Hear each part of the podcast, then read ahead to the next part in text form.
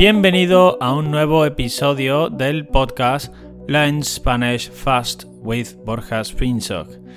If you want to learn faster, go to sprinter.com forward slash Spanish and download the bilingual transcript of this episode for free. It is in English and Spanish.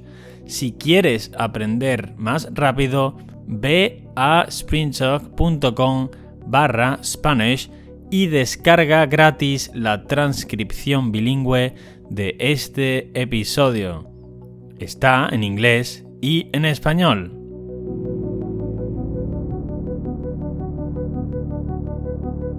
Bienvenido a un nuevo episodio, al episodio número 12 del podcast Learn Spanish Fast with Borja Sprinsock. Hoy vamos a tratar un tema muy interesante. Okay, today we're going to deal with a very interesting topic uh, with. Tratar, tratar? Vamos a tratar un tema muy interesante, un tema curioso y a la vez misterioso. Y es que resulta que para aprender un idioma y mejorar la comprensión auditiva de manera más rápida, es importante, es muy importante escuchar información interesante. Un podcast, por ejemplo, como este.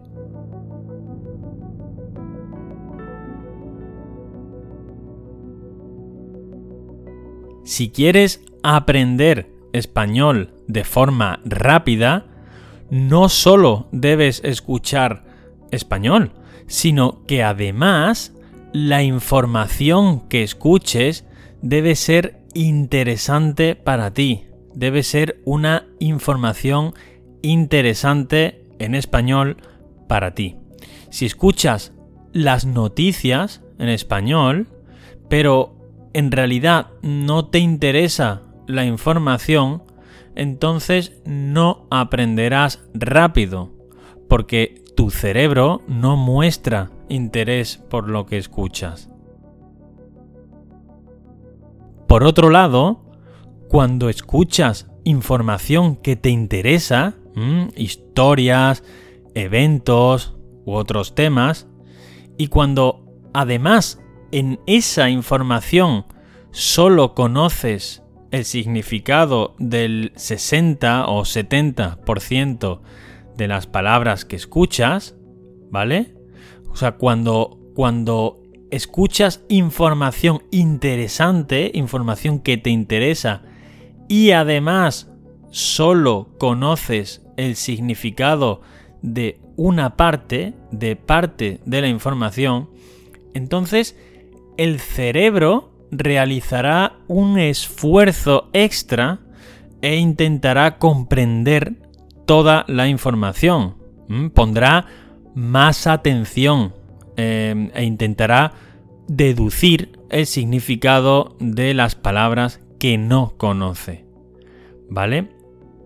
Esto pasa porque, o esto ocurre, ok, this happens, porque al estar interesado en la información, el cerebro, al estar interesado em, en la información, el cerebro hará un esfuerzo extra para comprender todo, rellenando los gaps de significado, ¿vale? Por eso, si quieres aprender rápido y quieres mejorar tu comprensión, cuando escuchas un podcast es vital la existencia de estas dos condiciones. Mira, la primera, la información en sí debe ser interesante para ti. Y la segunda, el nivel de dificultad del idioma empleado debe ser ligeramente superior a tu nivel de dominio de esa lengua, de ese idioma, ¿vale? Debes dominar un 60% de lo que escuchas.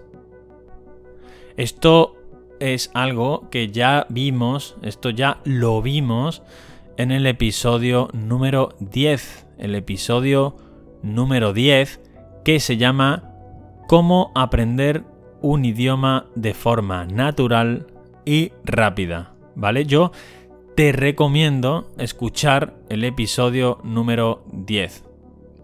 Te recomiendo que escuches o te recomiendo escuchar el episodio número 10, ¿vale? Puedes escuchar, tú puedes escuchar el episodio 10 en sprintalk.com barra Spanish.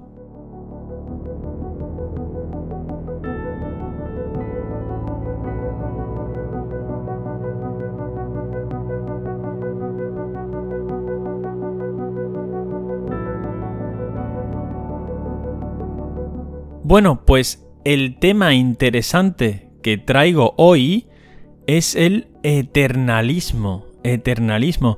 O dicho de otra manera, in other words, dicho de otra manera, la teoría del universo en bloque.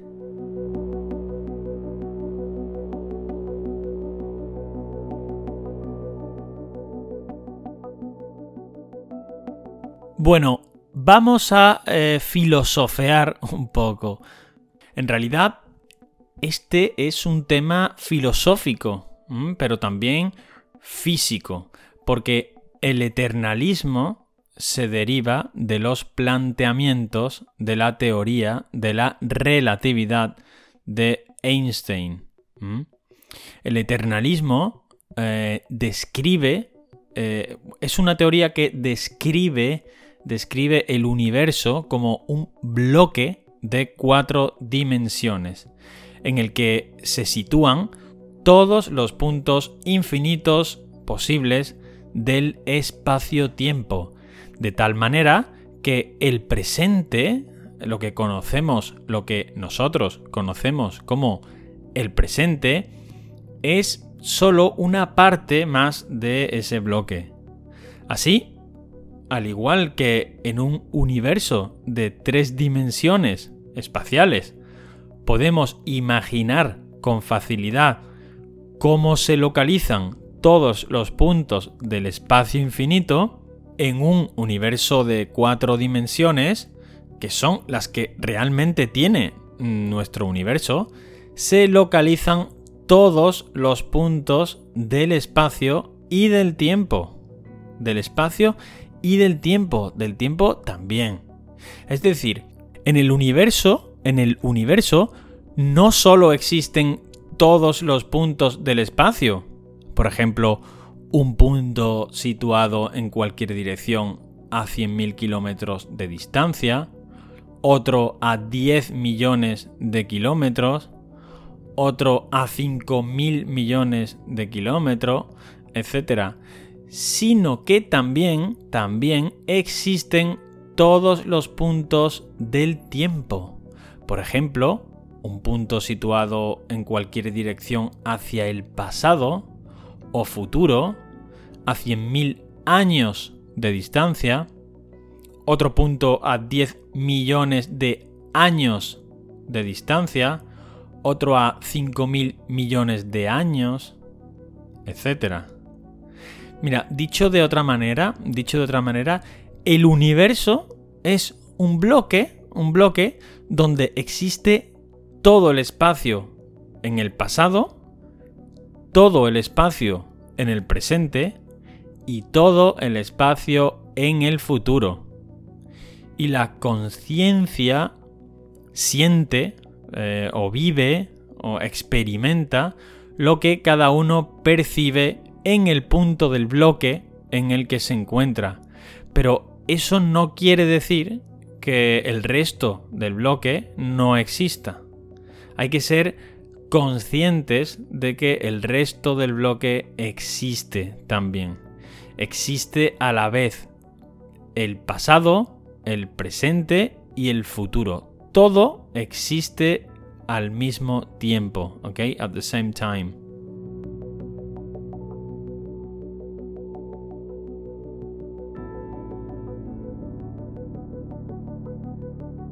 Por ejemplo, si yo estoy en la ciudad de Tokio, parado en una calle, lo que yo veo y experimento es ese punto concreto del espacio, esa calle.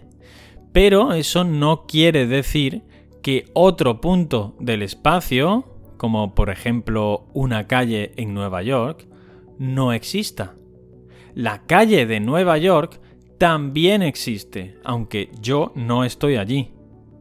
Bueno, pues con el tiempo, con el tiempo ocurre lo mismo, ¿vale? Por ejemplo, si yo estoy a día 20 de marzo de 2022 a las 8 en punto de la tarde, lo que yo veo, lo que yo experimento es ese punto concreto del tiempo, esa hora.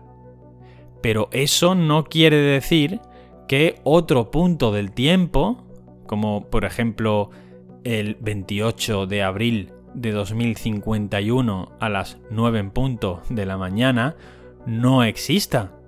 El 28 de abril de 2051 a las 9 en punto de la mañana también existe, aunque yo no estoy en ese punto, en ese momento del tiempo ahora mismo.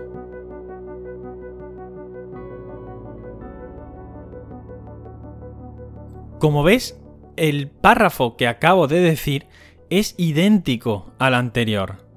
Lo que pasa, eh, lo que ocurre es que antes lo expresé en término de espacio y ahora lo he expresado en término de tiempo. Bueno, voy a expresarlo de nuevo pero esta vez lo haré según la descripción general del universo, es decir, en término de espacio y tiempo. Escucha. Si yo estoy en la ciudad de Tokio, parado en una calle, el día 20 de marzo de 2022 a las 8 en punto de la tarde, lo que veo y experimento es ese punto concreto del espacio-tiempo, esa calle y a esa hora. Pero eso no quiere decir que otro punto en el espacio-tiempo, como por ejemplo una calle en Nueva York el día 28 de abril de 2051 a las 9 en punto de la mañana, no exista la calle de Nueva York el día 28 de abril de 2051 a las 9 en punto de la mañana también existe, aunque yo no estoy allí ni en ese momento del tiempo.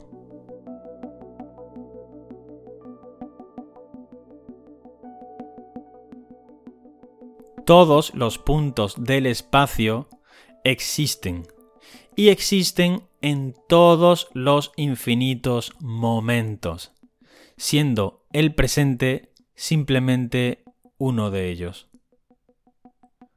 La palabra aquí es la equivalente, es la palabra equivalente espacial de la palabra ahora. La palabra ahora es la equivalente temporal de la palabra aquí. Por eso siempre vivimos en el ahora, porque siempre vivimos en el aquí. Si tú dices estoy aquí, siempre acertarás, siempre será verdad, porque aquí significa precisamente el punto del espacio, el punto del espacio en el que estás, en el que, estás ocupando. Entonces, cuando dices estoy aquí, siempre aciertas, siempre es verdad. Igualmente, si tú dices estoy en el presente, vivo en el presente, vivo el ahora, siempre acertarás, siempre será verdad. Porque ahora significa precisamente el momento del tiempo en el que estás, el punto del tiempo, el momento en el que estás. Por eso, siempre vivimos en el presente y en el lugar donde estamos físicamente.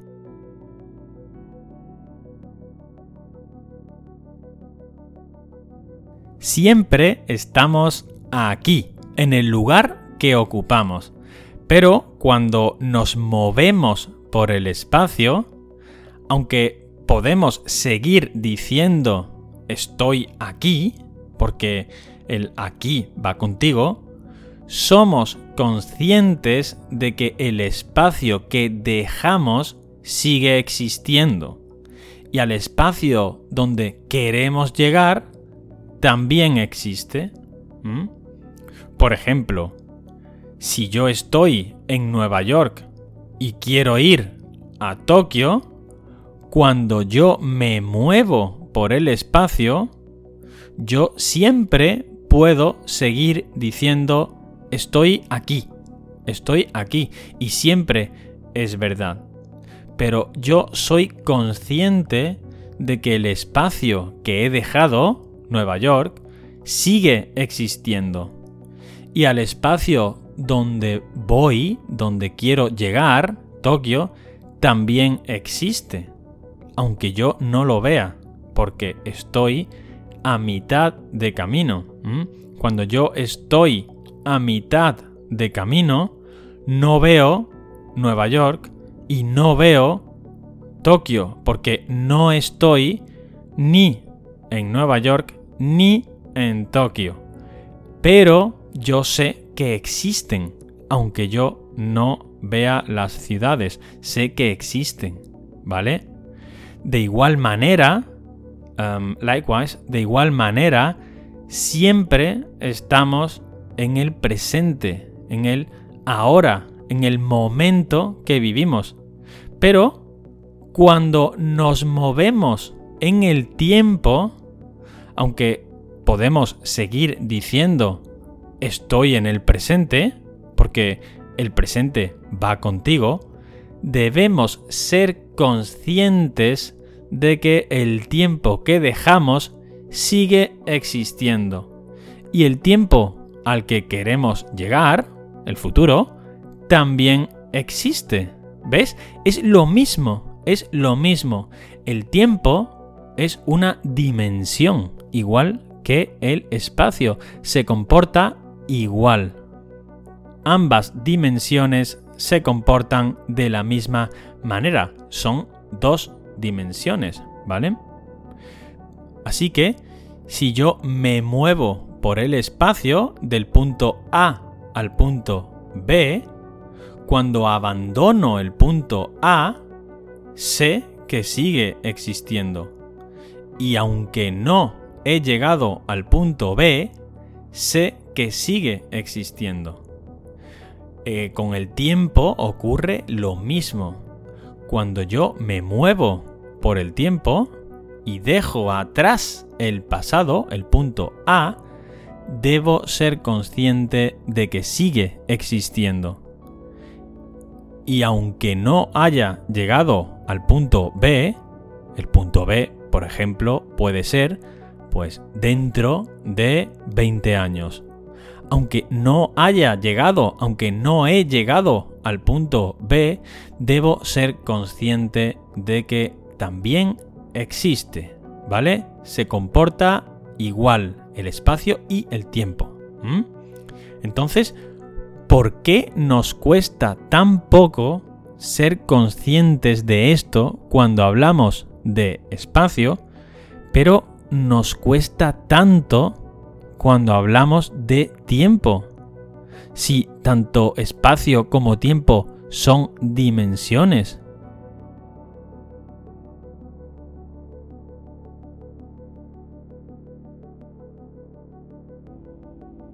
Bueno, pues la respuesta podría ser, podría ser, porque según lo que experimentamos, hemos creado en nuestra mente una imagen tridimensional del universo, una imagen en tres dimensiones, en tres dimensiones espaciales. Pensamos en el universo como algo espacial, nos imaginamos el universo como un espacio enorme en el que podemos ubicar cualquier punto, como si fuera un bloque enorme que contiene todo el espacio que existe. Y el tiempo lo vemos como algo que fluye, como algo que pasa. Sin embargo, no es así, no es así. El tiempo, tal como lo percibimos, es una ilusión. Porque en el universo hay cuatro dimensiones, no tres, hay cuatro. Los puntos en el espacio-tiempo se llaman eventos y están ubicados de acuerdo con las cuatro dimensiones. Para ubicar un evento en el universo, un punto del espacio-tiempo, ¿vale? Que se llama evento, debemos conocer las coordenadas en el espacio y en el tiempo. Es decir, debemos conocer la ubicación espacial y temporal. Debemos conocer dónde y cuándo. Mira, imagina que quieres quedar con un amigo. Quedar. Um, imagine you want to meet a friend. You want to meet a friend. Quieres quedar. We say quedar con. ¿Vale? Quedar con. That means um, to agree with someone on a meeting uh, with him or with her. Okay? Quedar con. So, imagina que quieres quedar con un amigo. Okay? So, let's say that you want to meet a friend quieres encontrarte con un amigo, ¿vale? Para ello, necesitas acordar con él o con ella un evento en el universo.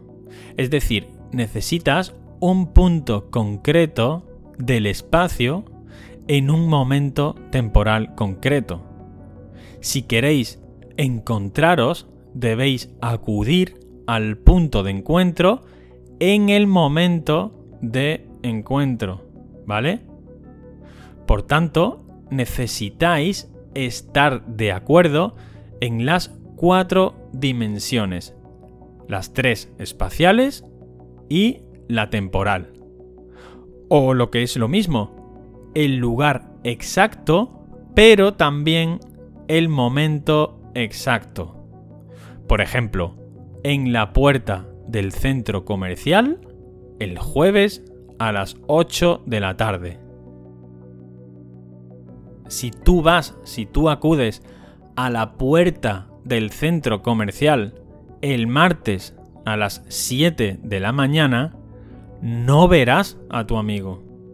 Y eso es porque, aunque el lugar donde te ubicas en el espacio es correcto, es decir, el centro comercial, la puerta del centro comercial, no lo es, no es correcto el momento en el tiempo, ¿vale? Porque habéis quedado a las 8 de la tarde tú has ido a las 7 de la mañana. Si acudes o si vas a la puerta del hospital el jueves a las 8 de la tarde, no verás a tu amigo. Esto es así porque aunque en este caso el momento en el que te encuentras en el tiempo es correcto, jueves a las 8 de la tarde, no lo es el lugar en el espacio, porque estás en la puerta del hospital y no en la puerta del centro comercial.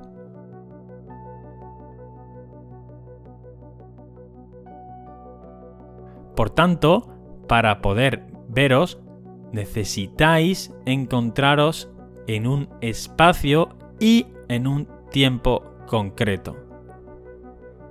Y así es como funciona el universo. Es un bloque, un bloque enorme, y dentro de ese bloque está todo el espacio y también todo el tiempo todo está dentro del bloque. Desde este punto de vista, y entendiendo el universo como un bloque de espacio-tiempo, podemos entender otras cuestiones. Por ejemplo, ¿por qué no hemos podido encontrar todavía vida extraterrestre en el universo? ¿Mm? ¿Por qué no podemos encontrar vida extraterrestre en el universo todavía? ¿Por qué no hemos encontrado vida extraterrestre en el universo? Es muy difícil. ¿Por qué es tan difícil encontrar vida extraterrestre? Bueno, ahora podemos entenderlo mejor. El tiempo que ha existido vida en el planeta Tierra hasta ahora, con respecto al tiempo eh, que ha existido el universo hasta ahora, es realmente corto. Okay, so the time that life has existed on planet Earth in relation to the time that the universe has existed is really, really short. El planeta Tierra con vida en ella es una minúscula rayita dentro del bloque, del gran bloque. La vida ha existido en el planeta tan solo un momento en comparación con el tiempo de existencia del universo. Esto quiere decir que para encontrar vida extraterrestre debemos encontrar no solo el lugar exacto, sino también el momento exacto. Y ya que la vida solo dura un momento en comparación con la eternidad del universo, esto se hace muy complicado. La existencia de vida en un planeta dura tan solo un momento, un segundo, en comparación con la eternidad del universo. Entonces debemos encontrar el lugar exacto y ese momento exacto de existencia de vida. Esta manera de visualizar el universo, esta manera de entender el universo, es una teoría. Bueno, esta manera de entender la realidad, de visualizar la realidad. Es una teoría, pero esta teoría está aceptada por la mayoría de científicos. Está aceptada por ellos porque concuerda, esta teoría concuerda con las leyes de la física que explican el comportamiento del universo. Es decir, dicho de otra manera, todo parece indicar que efectivamente la teoría del universo en bloque describe una realidad.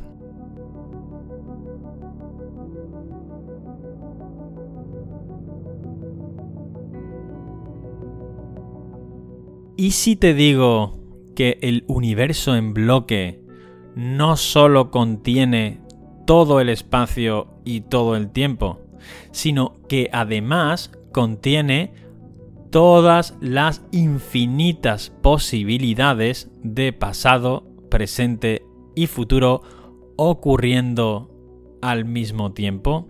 ¿Mm? Esto es algo que veremos en otro episodio.